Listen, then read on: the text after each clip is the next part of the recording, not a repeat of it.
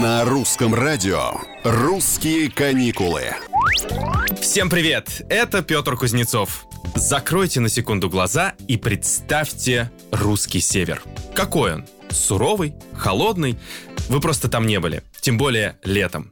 А хотите съездить? Наше путешествие по большой стране на комфортабельных туристических поездах продолжается. И это не просто поезда, это целые отели.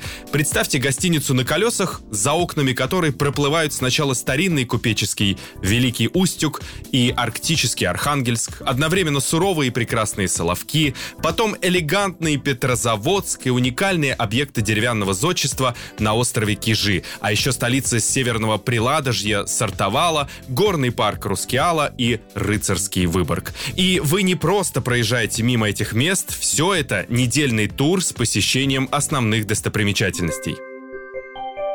Например, в Великом Устюге пассажирам предложат обзорную экскурсию и целую программу в отчине Деда Мороза. В Архангельске к перрону подадут автобус, на котором за полдня можно объехать всю столицу Поморья, а потом совершить теплоходную прогулку по Северной Двине. А на острове Кижи путешественников встретят колокольные звоны, примет традиционный дом крестьянина и на борт возьмет комета, которая пройдет по всему Онежскому озеру.